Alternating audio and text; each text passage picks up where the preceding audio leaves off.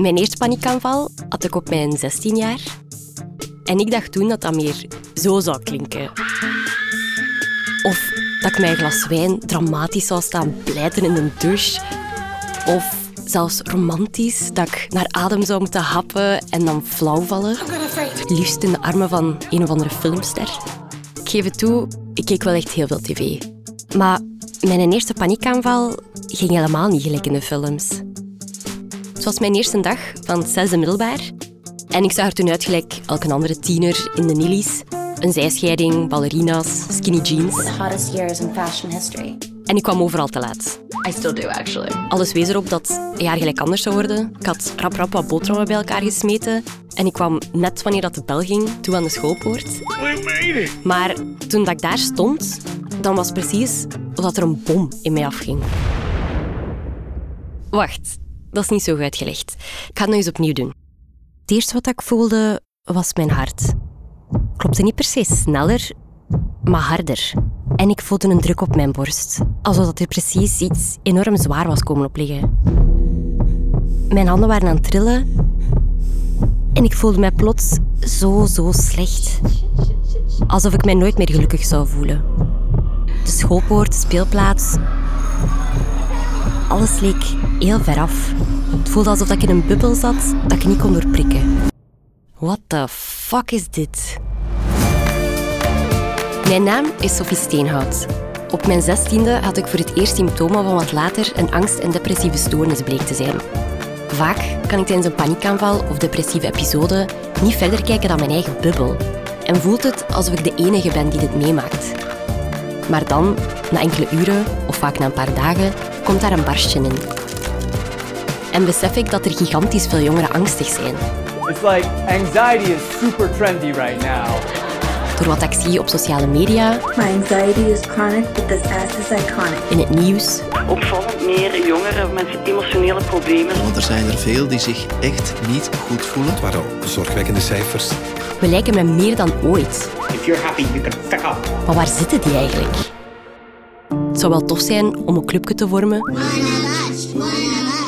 Gelijk Nigiro for Anxious People. It's not like a cult, is it? Op basis van mijn eigen ervaringen ga ik in gesprek met mede-angstigen en experts. Welkom bij Club Angst. Oké, ehm, ik ben dus op zoek naar jongeren die hetzelfde hebben meegemaakt als mij, die ook een angststoornis hebben of last hebben van paniekaanvallen, van angsten. Ehm maar moet die natuurlijk wel vinden. Ehm, we hebben al een oproep gedaan op sociale media, maar daar is nog niet zot veel reactie op gekomen. Dus eh, het is tijd voor de big guns. Ik ga opgebeld worden door M&M, waar ik live mijn oproep ga doen op de radio. Ben toch wel echt nerveus, want ja, ik kan nogal beginnen ratelen ook als ik dingen begin uit te leggen of zo. Ehm, dus ik heb hier een aantal dingen getypt in Word die ik eh, zeker wil zeggen. En ja, nu ben ik aan het wachten. Tot ze bellen. Oké. Dag Sophie. Hey, hallo. Sophie Steenhout uit Gent, 26 jaar ben je. Ehm, jij hebt eigenlijk een soort van belangrijke oproep, want binnenkort ga je een podcast maken over angststoornissen. Vertel. Ja, dat klopt. Dat is vanuit mijzelf, omdat ik zelf op mijn 16 jaar eh, te maken heb gekregen met angsten. Daar, eh, daarom dus eigenlijk ook die podcast wil maken. Want ja, tijdens zo'n paniekaanval kan het ook wel erg lijken dat je zo alleen bent. Ehm, en daarom wil ik ook mensen zoeken om daarmee over te praten. Uh, dus jongeren tussen eh 15 en 25 jaar ongeveer, die Ja. dus te maken hebben ehm, met angsten. Mhm. Maar dus mensen, hou je niet in, hè? want eh, ik denk dat jij een heel lieve bent ook, Sophie, dus dat komt zeker goed. Zeker. Oké. Ehm, merci om jou even te bellen en eh, veel succes met maken ook. Ja, salut. Joe. Oh, dat was echt awkward. Ik ben wel blij dat ik er vanaf ben. Ehm, ja, ik hoop dat het wat duidelijk was wel. Maar ja, ik zal wel zien of dat reactie op komt. Ik ben benieuwd. Ja, de dagen na de oproep begin ik meer en meer te twijfelen aan mijzelf. Wat als er niemand antwoordt? Of wat als ik met iemand ga babbelen en die herkennen zich totaal niet in mijn verhaal? Want ik kan alleen vertellen over de dingen waar ik ben op gebotst. En dat is veel. De impact op school, op het werk, op mijn ouders, mijn vrienden. De struggle om hulp te vinden. Er is zoveel waarover ik wil babbelen, mijn. Maar voor ik dat doe, moet ik misschien eerst terug naar de basis. wat is angst eigenlijk? Maar ik ben geen expert. Deze persoon is dat wel. Ik ben Hilde Simons, kinder- en jeugdpsychiater. Hilde heeft blond haar, draagt een ronde bril en ze stelt mij onmiddellijk op mijn gemak met een grote smile. Ik ontmoet haar in Leuven. Sinds 2008 werk ik hier in het Universitair Psychiatrisch Centrum. En daar ben ik zelf een raadpleging gestart voor kinderen en jongeren met angststoornissen, depressieve stoornissen, dwangstoornissen en bipolaire stoornissen. Daarnaast heeft ze ook uh, zanglessen gevolgd.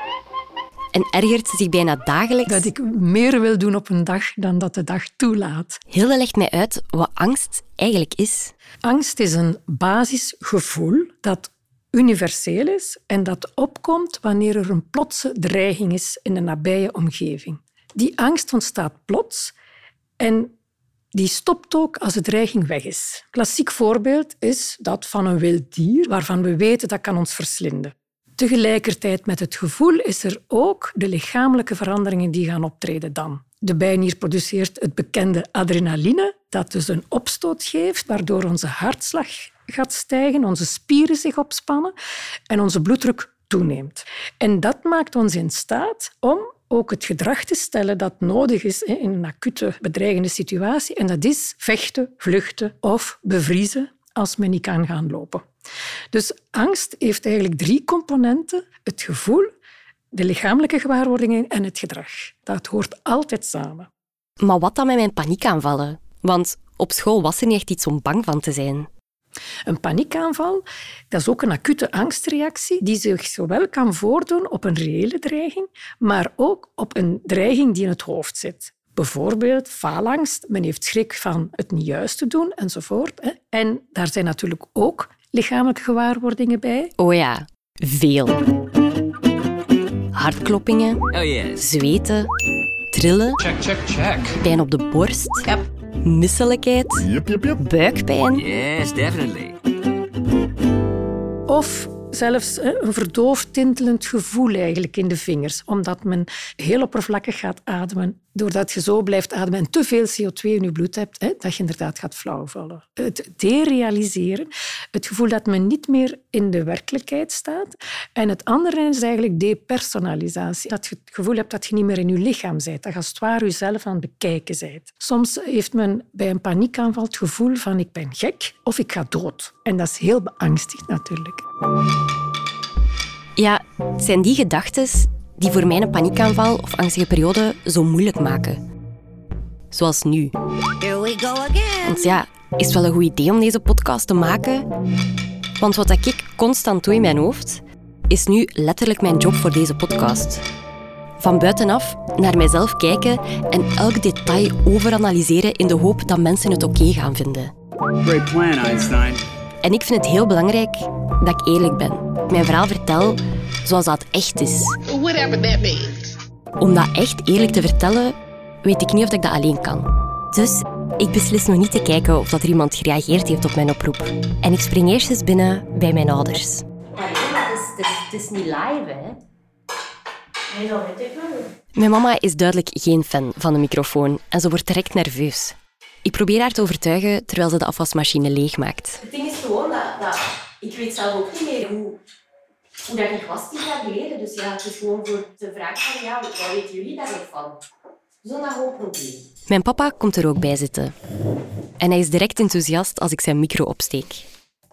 Ik voel me precies uh, in interzaken. Also, Kom in, Sophie. Kom in, kom in. Uh, welcome on board. This is your captain. Thank you for flying with uh, Space Eagle 6. See you next time. Thank you, over. Ik zal ze eerst eens voorstellen. Vele, de mama van Sophie. Hoewel ze geen flapuit is, kan ze serieus een dansje placeren als de muziek goed zit. Ah ja, ik dans heel graag op de tafel. een iets vreemdere gewoonte is... Ik verzamel uh, graag mooie steentjes. Mijn papa zit naast haar. Ik ben Frank Steenhout, ik ben de vader van Sophie. En een kleine irritatie die hij heeft is... Als ik dan eindelijk eens op reis ben naar een mooi strand, dan mama begint altijd steentjes te verzamelen. Ja, het is er nog begint helpen ook. Voilà, dat zijn mijn ouders. En zij hadden dus een front row seat wanneer ik paniekaanvallen begon te krijgen. Wanneer hadden zij door dat er iets meer aan de hand was? Het rare was dat je altijd herhaalt dat er geen enkele aanleiding toe was. Ik heb eigenlijk, ik, ik, ik weet niet waarom. En dat was de frustratie. In de dagen erop volgend, ja, ga ik niet naar school? Ga je wou trouwens ook niet. En het was ook duidelijk dat dat ook niet Jan Dorde was. Het eerste was tot rust komen. ik kalmeer u. En dan weet ik zeker dat uh, u dan toch, ja, ging dan een beetje rustiger en ga nam je ook op. Hè, uh, van, ja, wat ik toch overtuigd van het school te gaan, dat zal toch, om een beetje organisatie te krijgen, je moet toch gaan. En dan hebben we eigenlijk u bijna in school moeten dwingen te gaan. En op een bepaald moment, ja. heb jij dan naar gevoerd ook, ja, dan was het ernstig. Hè? Ja, wel ja. ja. Je wou eigenlijk niet naar school. Hè. Ja. En als ik dan naar school ging afzetten, dan je naar binnen was en dan we naar huis reden. En dat je dan allee, met heel donkere gedachten zat, hè, van, van ja, zelfmoordgedachten eigenlijk. Hè. En dat ik dan in één keer alles toegeslaan heb van, allee, wat zeg jij nu? Van, van, dat, dat is iets dat je, dat je eigenlijk niet meer vergeet. Dat is echt... Uh... En als we dan thuis kwamen ook, heb jij gewoon op terras gaan liggen, op de tegels. Dus je hebt daar uren gelegen eigenlijk.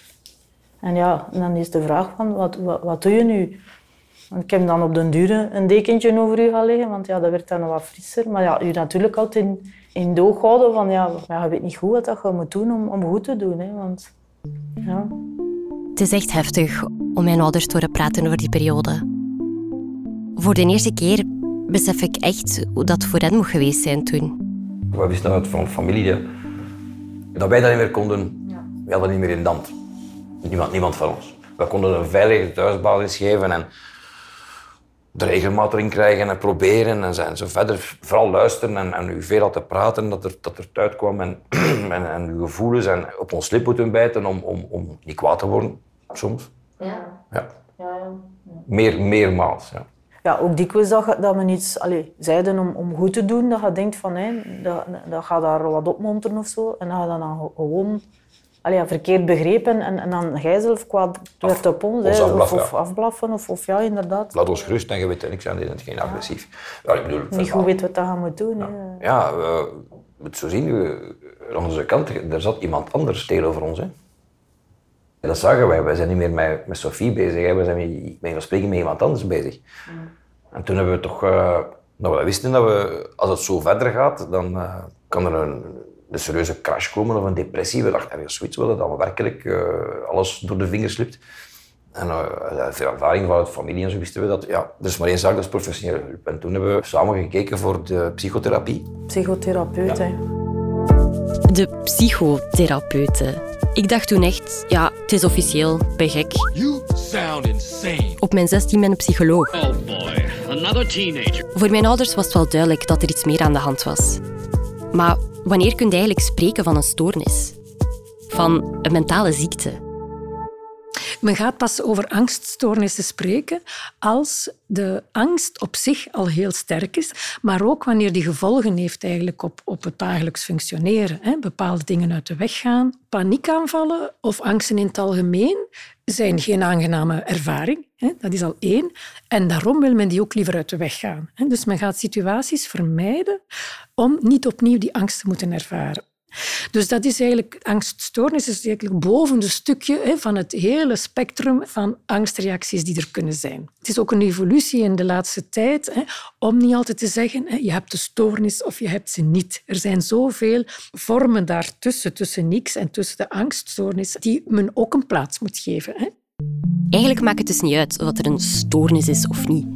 Als je angsten hebt en je hebt er last van, is het serieus. Punt. Ja, bon, bij mij maakt het helemaal niet uit, want er werd geen woord gerept over angsten of een angststoornis. maar het was zo'n beetje polsen natuurlijk, hè, wat, wat dat er aan de hand was. En, en, en ja, dan, dan... Maar het kwam er eigenlijk, denk ik, vrij snel op uit dat allee, ja, wel serieuze depressieve gedachten waren. Hè die angstaanvallen kwamen er in eerste instantie niet zo, nee, nee, zo uit. Die, die, depressie, allee, die depressieve gevoelens waren gewoon echt te sterk of zo. Het was gewoon al te ver precies. Te ver waarschijnlijk, ja. En dat is niet zo vreemd. Want blijkbaar zijn angst en depressie, jammer genoeg, best buddies. Of zoals Hilde het verwoordt... Angst en depressie zijn twee handen op één buik. Uh, wie angstig is, heeft een vergrote kans hè, om depressief te worden. En ook omgekeerd, wie depressief is en daarvoor bijvoorbeeld nooit angstig geweest is, is kan in je depressie ook sterke angstgevoelens ervaren. Maar als je heel vaak die ervaring hebt van dat angstig worden, dan kun je natuurlijk wel blijvend depressief gaan worden. Ik denk dat dat toen wel een beetje gebeurd is toen. Ik was fysiek en mentaal op. Mijn normale emoties waren vervangen door niks. Ik voelde gewoon niks meer. Omdat ik langer afwezig ging zijn van school, ging ik langs bij de directrice met mijn papa. Ja, want je examens ging je niet kunnen doen en je kon niet afstuderen. En, en, en dat, dan ging je door school of de universiteit niet kunnen doen. En je ging geen job kunnen hebben en gaan ze wereld storten in elkaar. Want, verrassing, ik was nogal perfectionistisch. Coincidence? I think not. In mijn hoofd was één wiskundeles missen gelijk aan mijn examen falen. Laat staan twintig wiskundelessen missen. Was ik niet meer kan bijbenen? life nerd. Tijdens het gesprek was het vooral mijn papa die het woord voerde. En die hebben duidelijk gezegd dat eigenlijk het geen enkel probleem is dat je je examens niet doet. Je moest enkel aanwezig zijn. Dat is puur administratief en het is de klasraad die beslist. En in, in, dat gesprek met de directrice, die had dat ook gezegd van kijk, ik zal de klasraad informeel inlichten. Tegen u, je moet er niks van aantrekken. Denk niet aan ons. Wij zullen voor u, moet gewoon aanwezig zijn. Dat was allemaal wel geruststellend, maar wat ik mij vooral herinner van dat gesprek, is dat ze het allemaal een beetje minimaliseerden. You're a disgusting teenager, that's why. Op een bepaald punt stelden ze voor om een soap te vinden waar ik naar kon uitkijken op het einde van de schooldag. Zou dat niet helpen? En dan viel het woord. Het woord dat alles zou verklaren. De puberteit. Nee, maar serieus. De puberteit en een depressie zijn echt niet hetzelfde. En ik had vaak het gevoel dat volwassenen mij niet serieus namen als ik zei dat het echt niet goed ging. Moody teenager coming through. Zou dat al verbeterd zijn? I hope so. Dat is eigenlijk een vraag voor de 16-jarigen van nu. En die wil ik heel graag in Club Angst. Om te horen hoeveel dat er al veranderd is op 10 jaar tijd. Maar daarom moet ik naar een van de engste plekken die ik me kan inbeelden. Totaal is hier, ja? Een middelbare school. Hallo, ja, wij komen opnemen in uh, twee klassen. Ik klink hier misschien wel oké, maar ik had echt geen idee wat ik moest verwachten. En voordat ik het wist, zat ik in een cirkel met 16 priemende tienerogen op mij gericht. Ja, dus ehm, de reden ook waarom ik de podcast maak, is ook omdat ja, ik heb zelf ook uh, op mijn 16, 17 ook angsten beginnen krijgen. Jullie leeftijd een beetje. Maar ik vond dat heel moeilijk om te weten wat er juist met mij aan het gebeuren was. Omdat ik ook nog niet echt een, daar een idee van had van wat is dat eigenlijk. Dus mijn eerste vraag is ook, als ik over angst spreek, wat is dan zo een beeld dat bij jullie naar boven komt? Of waaraan denk je dan? Um, meestal iemand die flauw valt of zo, ja, hyperventilatie en gewoon zo je, alles zwart voor je ogen en dat je gewoon neervalt op de grond of zo. Ja, ik zag jullie zo knikken. Ja, dat je zo inderdaad gaat hyperventileren. Ik heb dat zelf ook vaak. Dat ik echt moeite heb met ademen, dat ik niet recht kan komen, zeg maar. Het gewoon even echt niet lukt. Dat ik dan echt heel bang kan worden gewoon van één gedachte. En die dan blijft doorgaan en blijft doorgaan. Dus dat wordt gewoon steeds erger met de minuut dan. Hoe dat ik dat ook zo kan benoemen, is zo... Ken je zo'n alarm? Zo'n rood licht echt dat flikkert. Zo voel je ook, ook echt zo die druk. En je krijgt het warm, je begint ja, sneller te ademen. Het is heel, gewoon eng. Dat is eigenlijk iets heel vies dat je meemaakt. Dat is zo precies alsof er iets rond jou is, maar jij voelt dat niet, maar ook weer wel. Zo voelt het voor mij toch. Ja, ik had nooit verwacht dat die 16-jarigen zo open zouden zijn tegen mij. En dat die zo goed zouden kunnen verwoorden hoe dan een paniekaanval voelt. En nog voordat ik met mijn eerste echte lid van Club Angst spreek, heb ik wel al wat dat clubgevoel. ik vind, wel, ik vind het ook super fijn dat jullie daar ook zo open over spreken. Want bij mij heeft dat wel ja, een aantal jaar geduurd. Dus ik ben heel blij om te horen dat dat vandaag toch wel al wat anders is. Toch wel eens een zier. Maar hebben zij ook dezelfde ervaringen als ik toen? Als ze erover praten met volwassenen? Wat ik ook heel moeilijk vond dan, is van... Veel mensen hadden ook zoiets van, ja, maar ja, dat, is, dat is je puberteit. Dat is normaal dat je dat voelt. Dat zijn je hormonen. En je voelt je gewoon wat slechter tijdens je puberteit, maar dat gaat voorbij. Ik vraag me af, is dat iets bij jullie dat jullie ook merken als je over dingen praat dat je je niet goed voelt, dat ze dat dan een beetje op die puberteit proberen steken? Als ik zo over die gevoelens begin, zeg ik, ah, dat is mijn eerste zin. Ik weet zeker dat het niet aan de puberteit ligt, maar omdat heel veel mensen zeggen, ja, dat zijn je hormonen, dat zijn je gevoelens, maar ik weet dat dat daar echt niet mee te maken heeft en dat dat gewoon echt angst is of gewoon andere onderliggende gevoelens. Dat dat niet per se aan die puberteit ligt. Is dat voor de ander ook herkenbaar of niet? Nee, ik heb dat eigenlijk helemaal niet. Want ik praat er eigenlijk niet echt veel over met volwassenen. Ik praat er eigenlijk vooral over met mijn leeftijdsgenoten en gewoon mijn vrienden en vriendinnen. Maar als ik daarover praat, bijvoorbeeld met mijn ouders, wat dan niet zo heel vaak gebeurt, maar wel soms, dan ik weet niet, proberen zij mij daar wel gewoon heel hard in te steunen. En ze gaan dan niet zeggen van ja, dat komt omdat je een puber bent of dat komt omdat je nog jong bent en alle hormonen, dit en dat. Ehm, ik had een heel slecht rapport en ik heb daar super veel stress door nu. Dus ik wou ook eens graag praten met zo iemand van de zorg om gewoon iets zo mijn hart te luchten. Dus ik had dat dan gedaan. Ik vond het al super moeilijk om naar daar te gaan.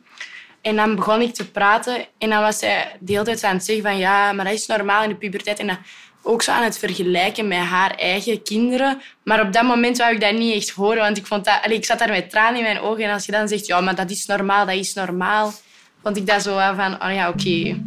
Oké dan. Allee, ik voelde me echt zo'n beetje van, zo was schuldig dat ik haar tijd in beslag had genomen, omdat zij dan aan het zeggen was van, het gaat wel allemaal over, dat is deel van de puberteit. Allee, dat was gewoon een raar gevoel eigenlijk dat ik erna had.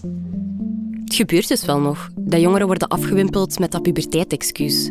Hoe goed volwassenen dat ook bedoelen, die geruststellingen kunnen ook een negatief effect hebben. Really? Really, really? Gelukkig is Hilde het met mij eens. Ben zeker geen voorstander om te zeggen van ja, het zijn wel groeipijnen enzovoort.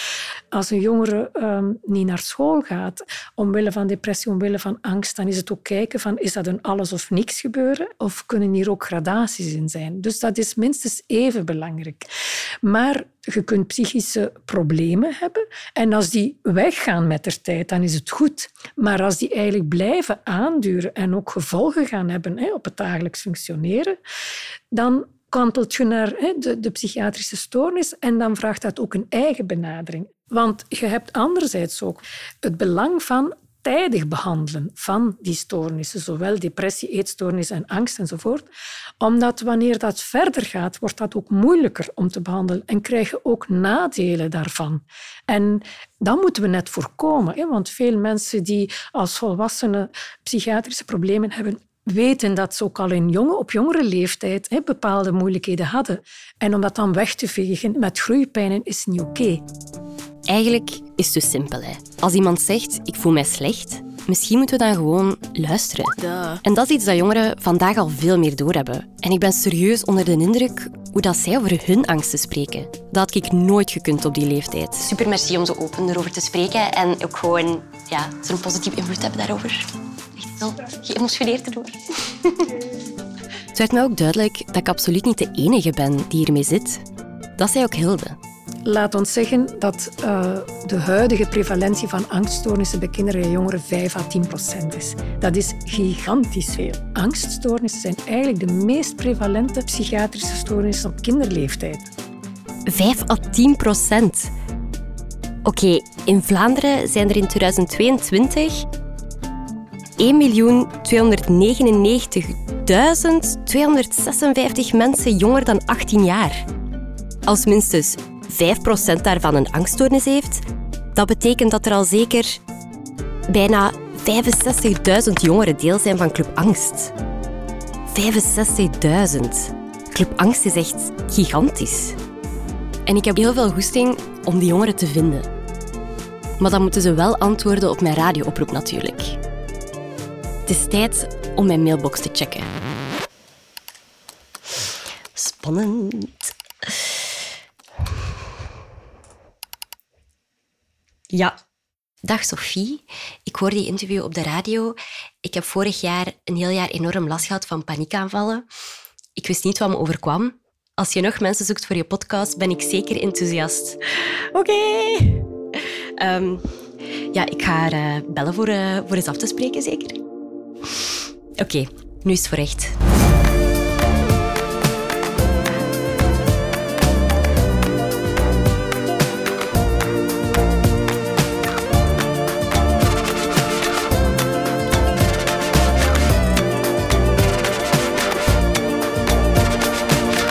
Als je nood hebt aan een gesprek, kan je altijd bellen en chatten met Teleonthaal.